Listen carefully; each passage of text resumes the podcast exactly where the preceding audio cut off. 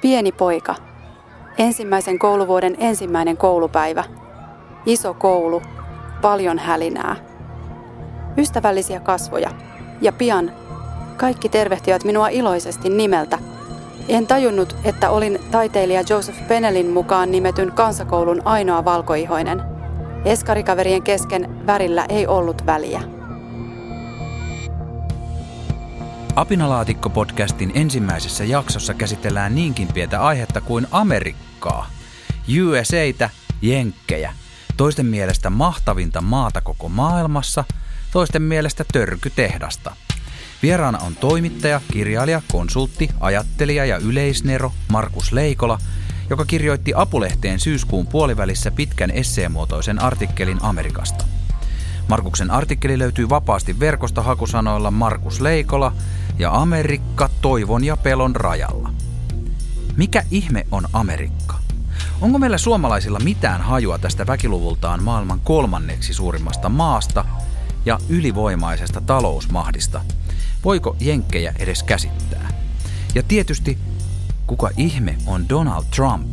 Ovatko amerikkalaiset tyhmiä äänestäessään moista häirikköä presidentiksi? Ja miten se Trumpin kilpailija Joe Biden on niin tylsä? Olen Sami Kuusela ja täynnä kysymyksiä. Tyhmiäkin.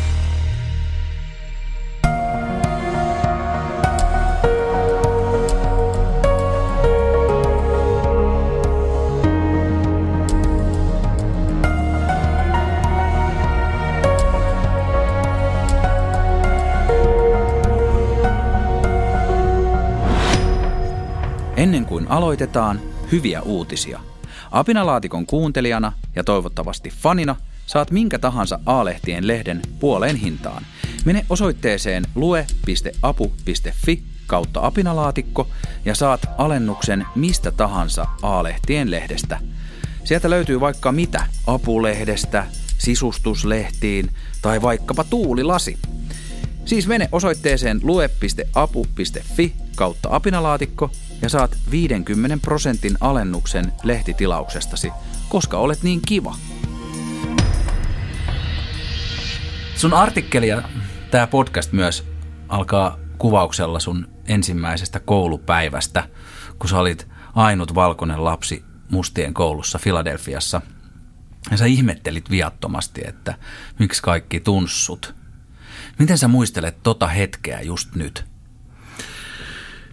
No se on ensinnäkin, se on tietysti semmoinen toisuuden ja ulkopuolisuuden kokemus ja, ja Amerikka on niin sillä lailla jännä maa, että siellä on erinäköisiä vähemmistöjä, tavallaan enemmistö riippuu vähän mitä katsotaan vähemmistöksi, mutta mutta se on aina ollut kokoelma, niin kuin ihmisiä, jotka on lähtenyt sinne hyvin erilaisista syistä ja tullut. Ja, ja jos Suomessa niin kuin ihmiset kokee voima, edelleenkin aika monet niin voimakasta identiteettiä maakuntaan tai, tai helsinkiläisyyteen tai johonkin muuhun, niin, niin Amerikassa on sitten kuitenkin tavallaan ehkä vähemmän sitä, että mä oon kentakilainen tai wyomingilainen, vaan, vaan edelleen hyvin paljon sitä, että, että joku on italialaista taustaa tai sitten latino tai muuta. Kun mietitään vähän näitä suomalaisten mielikuvia Jenkeistä, niin ne on aika paljon muuttunut. Että mä tuossa vähän kävin, niin kun ajattelin vähän itse, niin tuli mieleen ensin tämä 1900-luvun alun kultamaa-aika. Mun isoisän isä Juho, viipurilainen bisnesmies ja seikkailija, niin kävi parikin kertaa Jenkeissä pyörähtämässä. En tiedä kyllä ihan miksi. Lähtikö perhettänsä karkuun vai, vai tota, jotain uutta löytämään ja palas kuitenkin aina takaisin. Sitten sit tuli nämä länkkärit ja inkkarit – Äh, lehdissä ja leffoissa ja sitten tuli kuulennot, akuankka. Äh, me nähtiin, taistolaiset näki 70-luvulla Amerikan imperialistisena saatanana. Äh, sitten 80-luvun ihana popkulttuurimaa, josta tuli ihan mieletön, mieletöntä ihanaa poppia ja leffoja. 90-luvulla alkoi sitten tämä netti- ja teknologiabuumi. Ja nyt lopulta ehkä miten nyt itse sitä katsoo, niin se näyttää tällaiselta kahtia jakautuneelta maalta, riitelevältä maalta, joka on jäämässä jälkeen Kiinalle ja menettämässä jollain lailla sitä ehdotonta valta-asemaansa. Tämä tarina on elänyt ihan valtavasti. Jos yksinkertaistetaan ja karrikoidaan, niin minkälainen on suomalaisen kuva Yhdysvalloista? Kyllä se oikeastaan tuo tarina on yksi ja sama tarina ja se on, se on niin kuin tavallaan uudisraivaaja tarina. Se on se, että mennään sinne, sinne tota, niin kuin Star Trekissa, että mennään sinne, minne kukaan muu ei ole ennen mennyt. Eli mennään sinne äärimmäiselle rajalle, joka tietysti pitää sisällään sen ajatuksen, että ne menijät edustavat sivilisaatiota. Onko se amerikkalainen unelma? Ei, amerikkalainen unelma on toinen juttu. Se on se, että jokainen oma onnensa seppä. Ja se on ihan perustuslakikin kirjattu, että jokaisen ihmisen siis perusoikeuksiin kuuluu ta- oikeus tavoitella onnea. Eikä ole kovin monen maan perustuslaissa mun tietääkseni tämmöistä oikeutta. Meillä Uskotaanko tuohon vielä siellä? Se, että on oikeus tavoitella onnea, niin eihän kukaan voi sanoa, että ei kenelläkään ole sellaista oikeutta. Ja, ja tota, se, että toimiko asiat, niin onko kaikilla samat mahdollisuudet, niin tästä on keskusteltu Amerikassakin ihan täsmälleen yhtä kauan kuin perustuslaki on ollut voimassa. Että miten tämä sitten käytännössä tapahtuu. Se on toinen juttu. Mutta se ajatus onnen tavoittelusta, joka siis tekee viime kädessä myöskin – on tota, hyvin voimakkaan niin kuin tämmöisen yksilöllisen kulttuurin esiinmarssin mahdolliseksi. Että se on jokaisen oikeus yksinään, mutta onni on niin kuin viime kädessä yksilöstä kiinni. Ja jokainen pärjää ja, omillaan. Ja samaan aikaan kuitenkin niin kuin, tota, kaikki nämä uudisraivaajien ja, ja muiden, muiden tota, yritykset, nehän perustuu aina yhteistyöhön. Me tiedä, muistetaan lännenleffoissa, siis olennaista on se, että kun intianit hyökkää, niin silloin, silloin nämä vankkurit kootaan semmoiseksi ringiksi. joo, joo. Eikä suinkaan, että jokainen vankkuri puolustaa itse itseään ja, ja tota, vaan, vaan, vaan nimenomaan yhteistyö. Aina sieltä nousee sitten se yksi kaveri, joka on se johtaja, jonka, jonka tota, kuitenkin se yksilö on niin kuin mukana siinä, se, se poikkeusyksilö tai se taittava nerokas yksilö. Mutta periaatteessa Amerikassa on hyvin vahva eetos tästä näin, että mennään niin kuin sinne, missä ei vielä oltu, oltu ja, ja vaikka Kennedy lanseerasi 60-luvun alussa tänne, että ennen kuin vuosikymmenen loppuun mennään ohi, niin amerikkalaiset on kuussa. Ja se oli myöskin kylmän sodan aikainen nimenomaan niin kuin hanska heittäminen Neuvostoliitolle haasteeksi, että me olemme ennen heitä. Mutta mut koko se ajatus on hyvin amerikkalainen ajatus, että mikä on seuraava raja, minne voidaan mennä vielä. Ja siihen liittyy sekä isoisäsi, isoisoisäsi Juho, mutta siihen liittyy suomalaiset startupit Kaliforniaan, siihen liittyy kultakuume, siihen liittyy niin kuin kaikki tämä. Se antaa niin kuin oikeutuksen mennä minne hyvänsä, koska mikä hyvänsä se raja niin kuin voidaan työntää aina kauemmaksi. Ja se, mikä on tämä iso tarina taas viimeisen 50 vuoden aikana, mikä, tai mikä, miten se on saanut niin kuin uudenlaisen käänteen, on se, että eka kertaa niin kuin laps, lapset eivät tule yltämään vanhempiensa elintasoon. Hmm, sama tämä, juttu joka puolella länsimaissa. Tämä kasvun ideologia, tämä kasvun ajatus, jo ei tarvitse puhua Rooman klubista, ei tarvitse puhua ilmastonmuutoksesta, mutta ajatus siitä, että kasvu ei ole enää automaattista muuta, niin sehän on, se niin kuin vetää niin kuin jalat tai maton alta koko siitä, mihin kaikki uskoo. Kun kävin katsomassa vanhaa opinahjoani Filadelfiassa kahdeksan vuotta sitten, koulu oli juuri pudotettu pois ohjelmasta, jolla yritettiin tasoittaa alueiden eroja. Samaan aikaan presidenttiehdokkuuden kanssa vuosituhannen alusta lähtien flirttailut New Yorkilainen kiinteistökeinottelija Donald Trump ilmoitti, ettei virka kiinnosta häntä.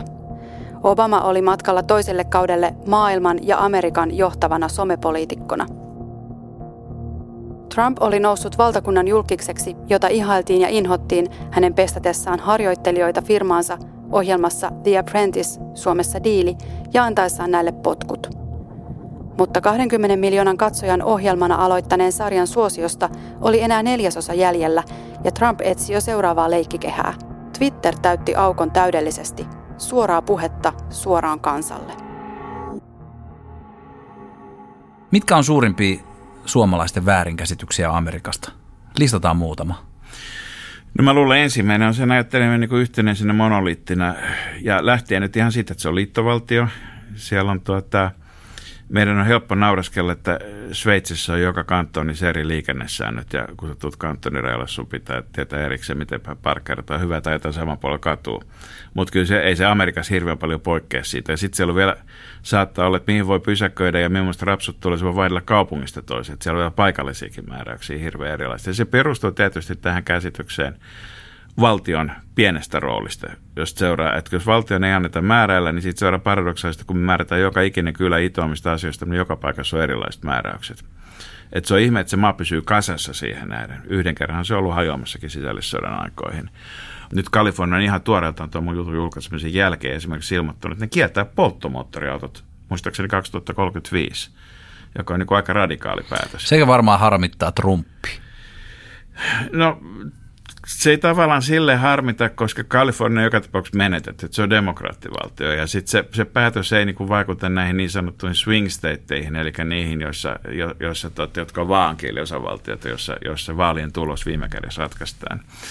Ja, ja tota, mä luulen, että paitsi Trumpilla on niin paljon agendalla tällä hetkellä harmituksen aiheita, että ei pää, pääse sinne top teniin kovin Milloinkaan se pää räjähtää, kun sitä harmittaa niin paljon kaikki? Tai vai onko se jo räjähtänyt ja näemme, mitä siitä on seurannut. 1970-luku muutti kaiken. Itärannikon liberaali New Haven, joka oli julistanut, että siitä tulee Amerikan ensimmäinen slummiton suurkaupunki, epäonnistui, kuten muutkin kaupungit, joiden mustilta asukasaktiiveilta evättiin myötävaikutus alueiden kehitykseen. Pienet kaupat korvattiin ostoskeskuksilla, vanhat talot entistä suuremmilla kerrostaloilla. Richard Nixon lakkautti vähin äänin koko kaupunkiohjelman, ja pian hänen valheensa lopettivat Nixonin uran lyhyeen. Amerikka oli menettänyt idealisminsa, viattomuutensa ja ehkä identiteettinsäkin, mutta slummit jatkoivat kasvuaan. Kiinteistökeinottelijat rikastuivat, köyhät eivät, vaan alkoivat köyttyä lisää. Silloin iskivät huumekauppiaat, sillä kurkottelu amerikkalaiseen unelmaan on aina merkinnyt enemmistölle, että tavoite on jossakin horisontin tuolla puolen. Suomi on sanottu maailman amerikkalaisimmaksi maaksi.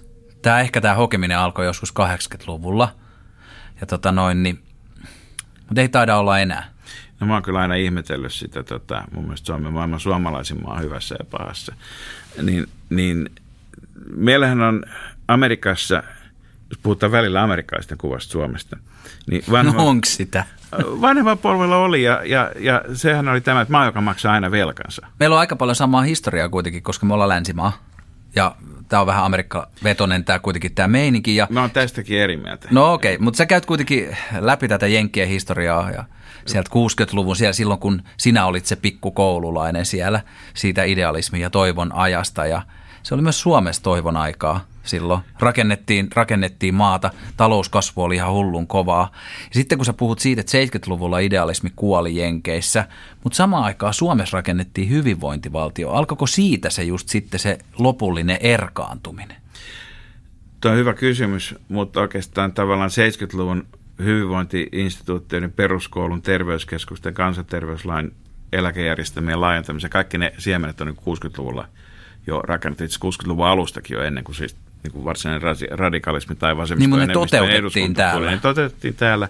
Täällä Amerikassahan niitä ei koskaan sillä lailla toteutettu. Siis ei siellä ole tänäkään päivänä niin kuin koulutuksen tai terveydenhuollon niin kuin yhtäläinen taso kaikille sillä lailla organisoitu kuin mitä Suomessa tai suurimmassa osassa Länsi-Eurooppaa ja Eurooppaa ylipäätäänkin. Hmm. Kohta Amerikassa presidentinvaalit, niin kuin kaikki tietää, niin toitotetaan vähän joka suunnasta. Ja ne jotenkin ainakin mediaa kiinnostaa ihan hirveästi. En ole ihan varma kiinnostaako se nyt ihan kauheasti just jossain jämsässä jengiä. Miksi meidän pitäisi kiinnostua Amerikan presidentin vaaleista? Miksi meidän pitäisi tällaisen niin kuin kuihtuvan supervallan päämiehestä olla oikeasti kiinnostuneita täällä Suomessa? Näin paljon kuin nyt siitä kirjoitetaan tai puhutaan tai me uhkataan? No, mä luulen, että ne, jotka Amerikkaa seuraavat, kaikki aika yksimielisiä siitä, että nämä on pitkästä aikaa niin kuin tärkeimmät vaalit. Ja se tietysti johtuu hyvin pitkälle siitä, että Trumpin politiikka on ollut paitsi arvaamatonta ja ennakoimatonta, mutta se on ollut niin kuin myöskin isojen askelta, se on niin kuin ollut merkityksellistä. Mutta eikö toi myös vähän media-ylivoimaa sieltä päin? Ei, ei, ei se ole, vaan, vaan, vaan tota, Amerikka ei ole kuihtuva supervaltio, se on maailman suurin talous, se tulee pysymään yhtenä maailman suurimmista talouksista, se on monessa suhteessa teknologian, kulttuurin, tota, kaupan alueella, niin, niin tota, tulee olemaan edelleenkin ykkösvaltio tai parin suurimman, suurimman joukossa. Ja, ja dollari on edelleen maailman merkittävä valuutta maailman kaikesta finanssikeskittymistä, kaikesta sekä hyvässä että pahassa niin kuin velkapääomasta, eli myös lainaajista, eli myöskin taloudellisesta vaikutusvallasta, niin tota, valtavan iso osa on Amerikassa. Niin, niin, ja, ja, ja tämän toiminnan niin kuin edellytykset toimia maailmassa ovat radikaalisti toisen näköiset, jos Trump voittaa, ja radikaalisti toisen näköiset, jos Biden voittaa. Se vaikuttaa jämsääkin. Faktoista viisi, kun resepti toimii. Miljoonat toivovat, että Amerikasta tulee suuri jälleen, ja miljoonat haluavat uskoa, että Amerikasta tulee suuri jälleen juuri Trumpin avulla, koska Trump sanoo heille niin uskottavammin kuin kukaan muu. Trumpin twiiteen kertomassa tarinassa pelko ja toivo ovat täydellisessä tasapainossa, jonka horjuttamiseen tarvitaan vähintään pandemia. Vaalikuukausi marraskuu näyttää, riittääkö sekään. Markus Leikolla nykyään Amerikkaa ei voi ajatella ilman, että tulee mieleen tämä ihmeellisen kiihottavan, räyhäkäs ja sekopäisen, tuittopäinen Donald Trump. Ja tämä Trumpi vaikuttaa siitä, että se tekee ihan mitä sitä huvittaa. Sillä ei ole niinku tapoja. Niin pilasko Trump, Donald Trump, USA maineen? No mä luulen, että tässä on aika iso ero isojen ja pienten maiden välillä, että pienistä maista tiedetään ja muistetaan niin vähän, että yksi ihminen pystyy tarvittaessa pilaamaan pienen maan, mutta, mutta Ainakin mä jotenkin aistin. Maailman, maailman isoimmasta maasta, niin, niin ei se siitä ole kiinni. Toisekseen, niin tota... Miten tollainen pöljä on pystynyt pääsemään siellä pressaksi? Tätähän monet kysyvät. Voi kysyä, että voiko kukaan täyspäinen päästä siellä pressaksi. Se on iso, ihan yhtä hyvä kysymys että onko se järjestelmä niin rakennettu sen kaltaiseksi, että sun pitää olla jonkun sortin psykopaatti tai narsisti, että sä edes pääset noin pitkälle. Oothan säkin kuullut sen, kun joku on sanonut, Mut että se tosta... Heikens äh, kuvaa Amerikasta, että siellä joku voi, Trumpin kaltainen ihminen voi tulla presidentiksi, niin menetti uskonsa koko Amerikkaan. No, ja ihmisiä siellä. Ihmiset nyt voi menettää uskonsa mihin tahansa, mutta mun mielestä niin aika... Mutta kun se, se jää koko ajan valheista kiinni. No hänellä on niin paljon kannattajia, jotka ei välitä siitä. Ja hän tietää sen. Siis röyhkeys on ennen kuulumattoman suuri mutta röyhkeys on ihan eri asia kuin että, että tota tekisi mitä sattuu tai haluaa. Ja niin siellähän on valtava määrä, siis kymmeniä miljoonia ihmisiä, jotka niin kuin, tota, ovat täysin sillä kannalla, että tämä on hyvä, näin voi toimia, näin voi menetellä. Missä nimessä ei voi sanoa, että Trump on epäonnistunut. Onko nämä sitten idiootteja nämä kymmenet miljoonat ihmiset?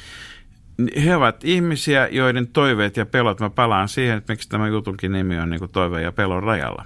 Se on tapa määrittää Amerikkaa tällä hetkellä hyvin paljon. Ne on, he ovat ihmisiä, joiden toiveisiin ja pelkoihin juuri Trump sopii parhaiten. Kaipaavatko korvasi lisää äänisisältöä? Kokeile äänikirjapalvelu Storytelia ja kuuntele esimerkiksi Mondon lehtijuttuja Riku Rantalan lukemina, Imagen artikkeleita – avun dekkareita, podcasteja ja tietysti tuhansia äänikirjoja. Mene osoitteeseen storytel.com kautta aalehdet ja aloita erityispitkä 30 päivän maksuton kokeilujakso. Siis storytel.com kautta aalehdet. Mä näen enemmän, että Trump on tavallaan, siis kysymys oikeastaan niin on siitä, että kuka on Donald Trump, mitä hän itse haluaa. Hänhän on niin ohjelmoinut koko toimintansa, ajattelunsa – narsistisen twiittailunsa palvelemaan Trumpin etua. Onko hän kadottanut silloin itsensä, onko sitä itseä koska ollutkaan, sitä me emme tiedä, mutta tätäkin voi kysyä. Mutta sehän on jotain, jotainhan se, mä kun mietin tätä esimerkiksi oman kuplan ajat, ajattelua, niin Obama on lähestulkoon Jeesus, se on aivan upea retorikko, se puhuu niin kauniisti, se on täydellinen perhe, se on aina hyvien puolella ja Trump on se jollain lailla se sellainen todellinen paha, täydellinen dorka. Kun ei se nyt vaan voi olla noin. Jotenkin, jos itse yrittää tätä pienillä vajavaisilla tiedolla ja aivoilla ymmärtää, niin suurin riski siihen, että Trump valittaisi uudestaan, on se, että se Joe Biden on niin älyttömän tylsä – Miksi, miten, miten, mi, miksei löydetty niinku Jenkeissä ketään muuta kuin joku tollainen niinku hitaasti puhuva tylsä vanha ihminen sinne ton mölytoosaa vastaan? Koska Amerikassa on paljon ihmisiä, jotka ei halua yhtään orassia fledaa heilumaan. Ei halua yhtään 33 twiittiä päivässä twiittaavaa ihmistä tylsyys on ehdottomasti uusi musta tässä suhteessa. Tota, vakaus, ennustettavuus. Mä luulen, että ne on hyvin isot tekijät Bidenin puolesta ja sitten tavallaan se politiikan sisältö ja, ja arvot saattaa jopa tulla tämän jälkeenkin vasta.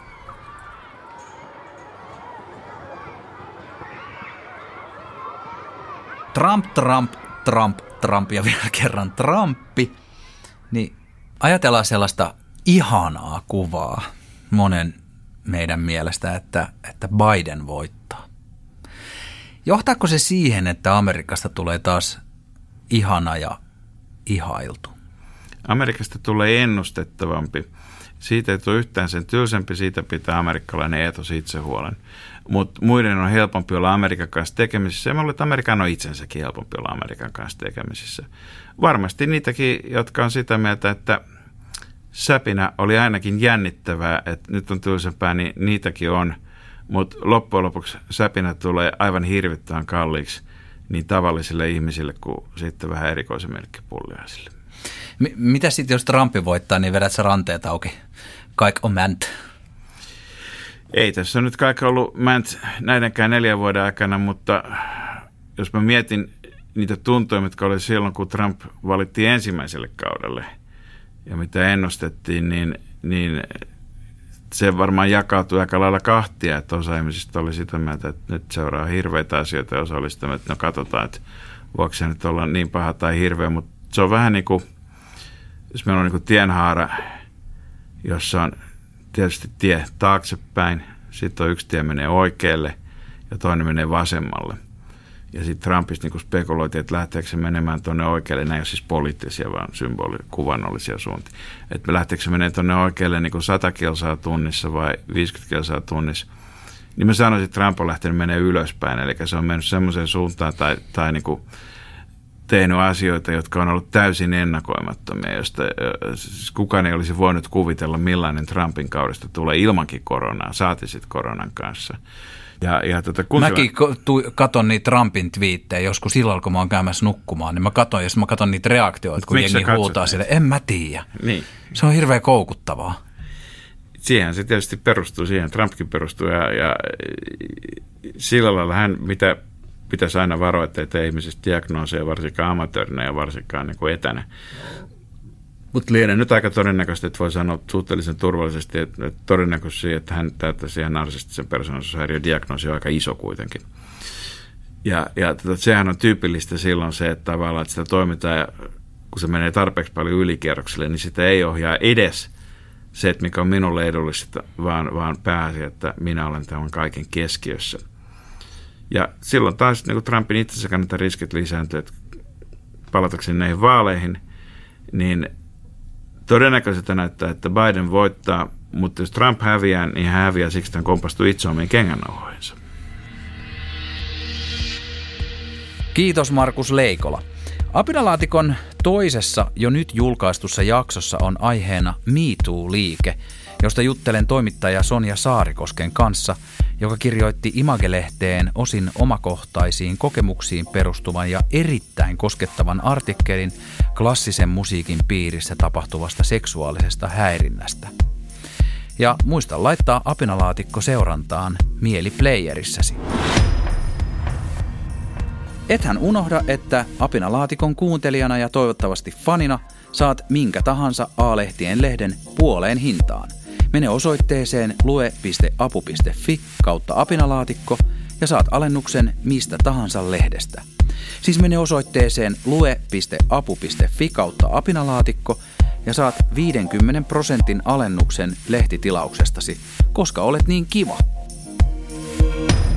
Tämän podcastin tekijöinä olivat juontajana ja tuottajana Meitsi, Sami Kuusela, äänisuunnittelu ja editointi Silvast Creative – Lukijana Tasja Saliin, visuaalinen ilme Ilari Musta ja iso joukko muuta mahtavaa väkeä.